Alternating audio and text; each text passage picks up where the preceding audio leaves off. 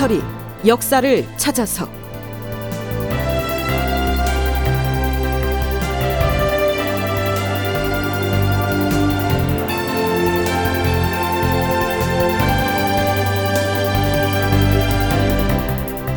제 1198편 도원수 장만 반란군 토벌에 나섰으나 극본 이상락 연출 황영선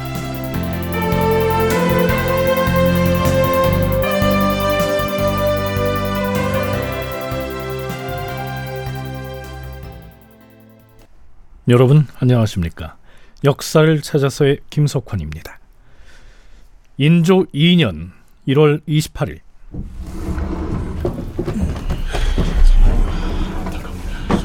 주상 전환합시오.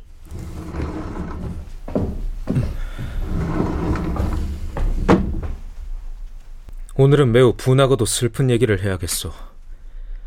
과인의 명을 집행하기 위해 평안도에 갔던 의금부도사 두 사람과 선전관 그리고 내관 등이 안타깝게도 역적에게 살해되고 말았으니 고금천하에 어찌 이런 일이 있다는 말이오. 비록 당사자들은 고인이 되었으나 이들 모두를 증직하고 그들의 자식들에게도 자급을 높여주며 시신을 거두어서 호송한 다음 장사를 잘 지내주도록 하시오.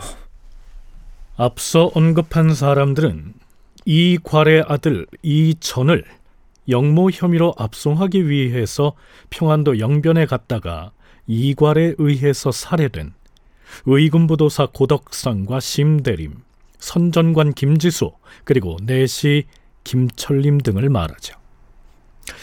참고로 희생된 그들에게 증직을 하라고 했는데요. 증직은 나라의 공덕을 쌓은 자손들의 부모나 또는 공운을 세우고 죽은 사람에게 그 공을 기리고자 포상하는 것을 일컫습니다. 전하, 이괄이 군사를 일으켜 반역을 범했으니 이것은 전에 없던 변고이옵니다. 그의 형제와 처자를 체포해야 하옵니다. 그리하시오. 또한 지금 경성의 방위 태세가 매우 허술하오니 팔도에서 군사를 징발하는 일은 멈출 수가 없는 상황이옵니다. 하면 도성을 방어할 군사 징발도 멈추지 말고 추진하도록 하시오. 주상 전하, 지금 대간에서는 안주 목사 정충신이 성을 버리고 이탈한 데 대하여 그 죄를 군법으로 다스려야 한다는 주청을 올리고 있사옵니다. 어찌해야 하겠사옵니까? 정충신은 비록 상부의 명령 없이 자신이 방어사로 있던 안주 지역을 이탈한 죄가 있으나 그가 도원수 장만에게 가서 반란군을 토벌하겠다는 의지를 보였으니 죄를 용서하고 책임을 묻지 말게 하시오. 하오면 반란군에 가담하고 있는 장수들의 처자식은 어찌 처결해야 하겠사옵니까? 당장 잡아다가 인질로 삼음으로써 아니될 말이오.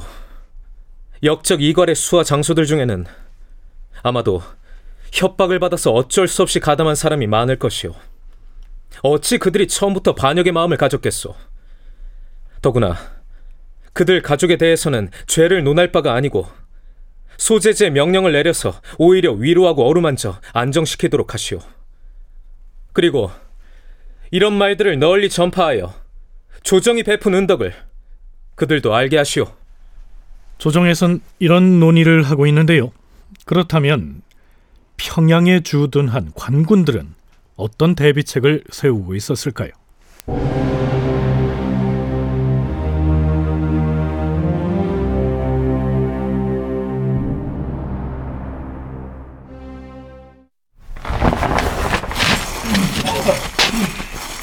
여기는 평양의 도원수부, 즉 도원수 장만이 관군을 지휘하는 사령부인데요. 장만이 정충신, 남이흥 등의 장수들과 반란군에 대한 방어 전략을 논의하고 있습니다. 지금 우리 관군은 역적의 군사에 비해서 워낙 수가 적은데 이런 상태에서 정면으로 대적한다면 승산이 있겠는가? 도원수 나리 지금 반란군에 몸담고 있는 장수들 중에 유순모, 이신, 이윤서 이런 사람들은 비록 역적의 휘하에 있기는 하나 이괄과 같은 뜻을 갖고 있지는 않을 것입니다. 그렇습니다. 이들에게 몰래 사람을 보내서 우리의 뜻을 전하고 반란군으로부터 분리하는 공작을 모색하는 것이 좋겠습니다. 그 장수들에게 도원수 명의로 편지를 보내 회유를 하면 반란군 진영에 편지를 전달할 만한 자가 있습니다. 그게 누구인가? 이괄 휘하에 있는 장수 이윤서의 종이 지금 우리 군영에 인질로 잡혀 있습니다. 그 종을 반군 진영에 간첩으로 들여보내자는 말인가? 좋은 생각입니다, 나리. 그 종의 이름이 효생이라고 하였습니다. 당장 그 자를 불러들여서 좋은 말로 설득을 하면 자기 주인을 위해서 적진으로 들어가겠다고 나설지도 모릅니다. 좋다. 이윤서의 종 효생을 당장 불러오라. 도원수 장만은 평소 이윤서가 부리고 있던 종 효생을 불러서 일단 음식을 배불리 대접하고 나서 이렇게 회유를 하죠. 네가 만일 너의 주인인 이윤서에게 이 편지를 전해주고 그로하여금 군사를 거느리고 귀순하게 한다면 너에게 천금을 상으로 내릴 것이다. 어떠냐?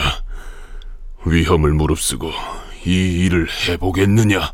도원수 나으리, 제가 이 편지를 전해서 우리 주인 나리가 관군에 귀순하고 그리하여 죽음을 면할 수만 있다면 저는 그것만으로 다행으로 여기겠습니다. 제가 어찌 이로 말미암아 재물을 받고자 하겠습니까? 너는 비록 천한 신부를 타고났으나 매우 이로운 사람이구나. 참으로 장하다. 자, 말을 내어줄 터이니 타고 가거라. 예, 그럼 다녀오겠습니다요.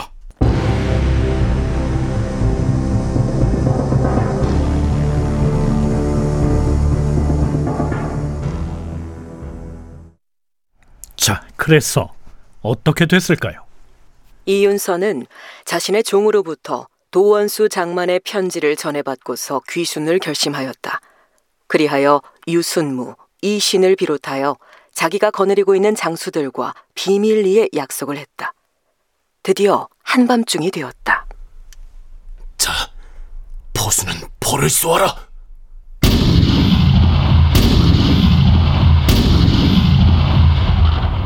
다들 들으라! 우리는 국가에 대한 의리를 다하기 위해서 관군에 귀순할 것이다! 병사들이여! 너희들은 역적의 명을 따르지 말고 나를 따르라!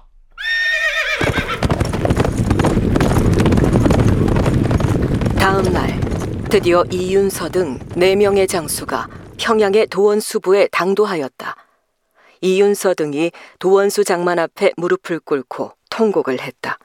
그러자 도원수 장만이 아픈 몸을 이끌고 나와서 일일이 손을 잡고 위로하였다.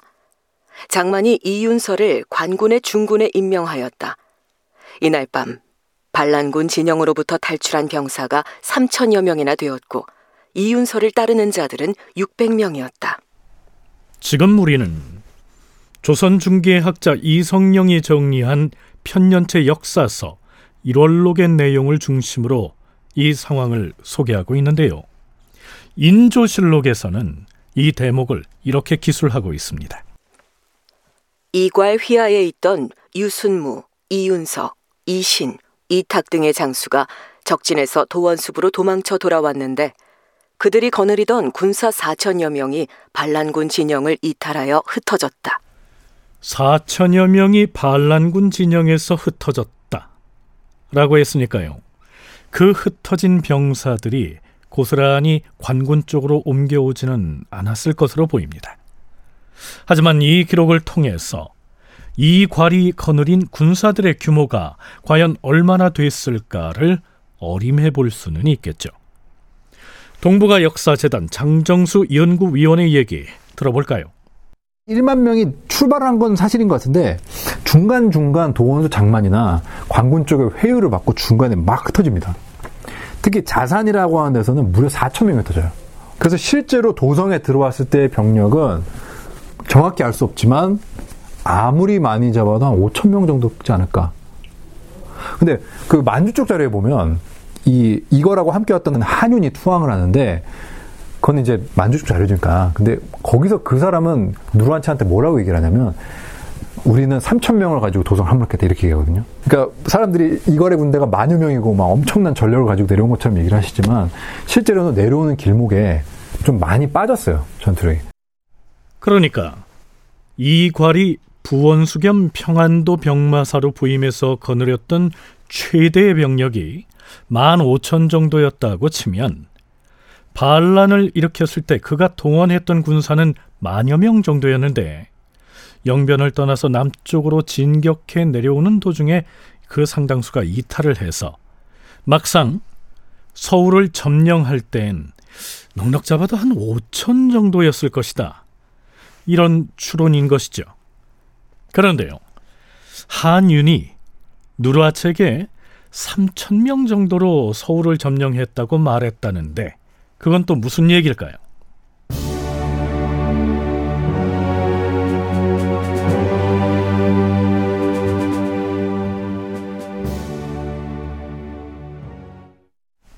이괄의 난에 가담했다가 관군에 의해서 사망한 무장 중에 한명년이라고 하는 사람이 있었는데요. 그의 아들이 바로 한윤입니다. 한윤은 아버지가 살해되자 그 길로 국경을 넘어 도망쳐서 후금에 망명을 하죠. 3년여 뒤인 인조 5년 초에 그는 스스로 후금의 앞잡이가 되겠다면서 조선을 침공할 것을 후금 측에 건의합니다. 이렇게 말이죠. 명나라의 모물령은 평안도 철사에다 감당하는 저를 많이 비축해 놓고 있는데 그것을 지키는 모물령의 군사는 오합지졸이어서 쉽게 무너뜨릴 수 있습니다. 의주성만 함락하면 안주도 쉽게 무너뜨릴 수 있기 때문에 평양까지는 어려움 없이 진격할 수가 있습니다. 일단 평양의 군대를 주둔하면서 조선 왕에게 항복을 요구하면 응할 것입니다. 반정으로 새로 즉위한 왕은 민심을 잃었기 때문에 백성들은 선왕인 광해군을 그리워하고 있습니다. 그래서 내 아버지와 이괄은 겨우 3천 명으로 서울을 점령해 버렸습니다. 한유는 자기 아버지인 한명년과 이괄이 겨우 3천 명의 군사로 서울을 빼앗았다고 말하고 있는데요. 이상 소개한 내용은 청나라의 역사서인 청태종실록에 나오는 기사입니다.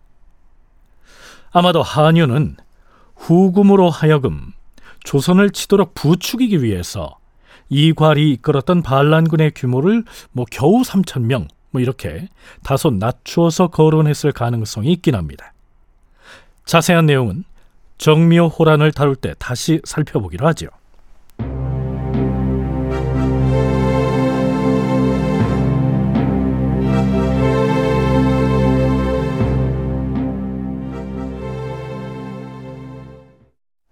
다시 평양의 도원수부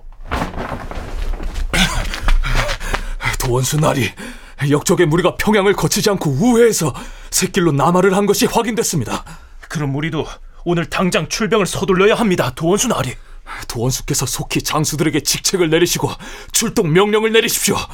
이때 참모들 중에서 군사 출동을 서둘러서는 안 된다고 제동을 걸고 나선 사람이 있었습니다. 잠깐만요. 전실 군사를 움직일 날짜는 신중하게 잡아야 합니다. 오늘은 직성이 7살에 해당하는 날이니 병가에서는 출병을 꺼리는 날입니다. 허니 출병 날짜를 경솔하게 정하지 마시고 다른 날로 잡는 것이 1월록에 실린 내용입니다. 이런 주장을 한 참모가 누구였는지는 밝히고 있지 않습니다. 간단히 말해서 음양 오행을 짚어보니까 죽일 살자에 살이 낀 날이어서 일진이 안 좋다는 얘기지요. 듣고 있던 정충신이 버럭 화를 냅니다. 지금 무슨 소리를 하는 것이오? 만일 객지에 나와 있는 자식에게 부모가 위독하다는 소식이 날아들었으면 지체 없이 달려가야지. 기륭을 따져서 대기를 하고 앉아있으란 것이오. 적을 앞에 두고 군사를 출동시켜야 하는 순간에 어찌 음양이나 방위를 따지는 것이오? 뭐 이런 논란도 있었던 모양입니다. 자, 드디어 장만이 장수들에게 임무를 부여하고 작전 명령을 내립니다. 정충신을 전부대장으로 삼아 선봉에 나서게 할 것이다.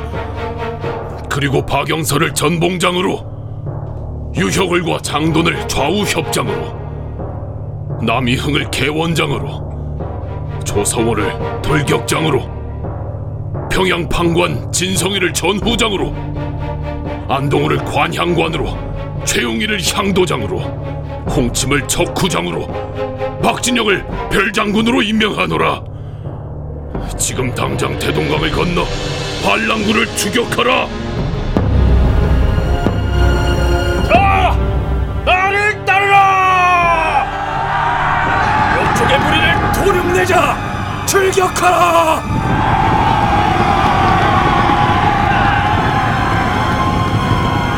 도원수 장만으로부터 출전 명령을 받은 장수들이 각자가 거느린 군사들을 지휘해서 이렇듯 기세 좋게 출격합니다. 이때 출격한 관군의 수는 1800이었습니다. 수적으로 이괄의 군대에 상대가 안 되는 규모였죠. 관군이 반란군을 추격하거나 혹은 중간에서 진군로를 차단해서 전투를 벌였다는 기록은 연려실 기술에 토막토막 나타나는데요. 잠깐 소개를 하자면 이렇습니다. 관군은 반란군을 쫓아가서 황해도 황주 서쪽의 신교에서 전투를 벌였으나 전세가 불리하였다. 그러나 반란군의 장수인 안륵과 허전 등이 부하들을 거느리고 투항해 왔다. 황주의 마장에 이르러서는 양쪽 군사가 들판을 사이에 두고 진을 쳤는데 투항해 온 안륵을 선봉에 서게 하여 적군을 교란시키게 하였다. 2월 2일 관군이 대열을 정비하기도 전에 적군이 공세를 펼쳤다. 적군이 공중으로 대포 몇 발을 쏘아 올렸다. 잠시 후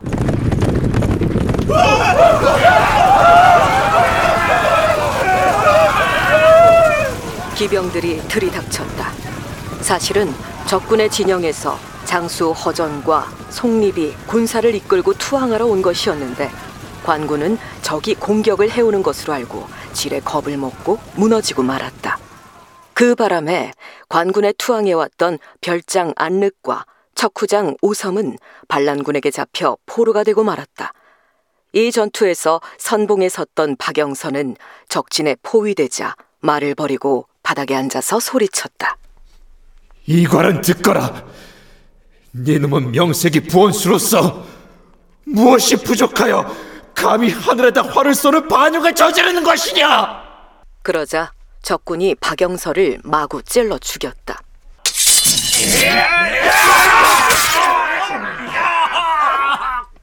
장졸들은 들으라! 이곳 세원 지역에는 평양으로부터 관군이 출동하여 포진을 하고 있다. 우리는 관군을 피해서 샛길로 돌아 기린도 쪽으로 진격할 것이다. 자, 하자!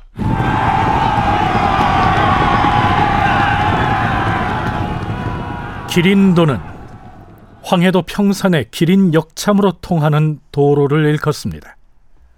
평산이면 얼마 안 걸려서 개성까지 내려올 수 있는 지역이고요. 개성에서 임진강만 건너면 바로 파주 땅이죠. 따라서 반란군에게도 관군에게도 평산 전투가 대단히 중요한 일전이었습니다. 도원수 장만은 패전을 당해서 흩어진 군사를 정비한 다음에 다시 반란군을 추적하는데요. 과연 이 평산 전투에서 관군은 반란군을 막아낼 수가 있을까요? 그 내용은 다음 시간에 이어가도록 하겠습니다. 다큐멘터리 역사를 찾아서 이 시간 순서 마칩니다.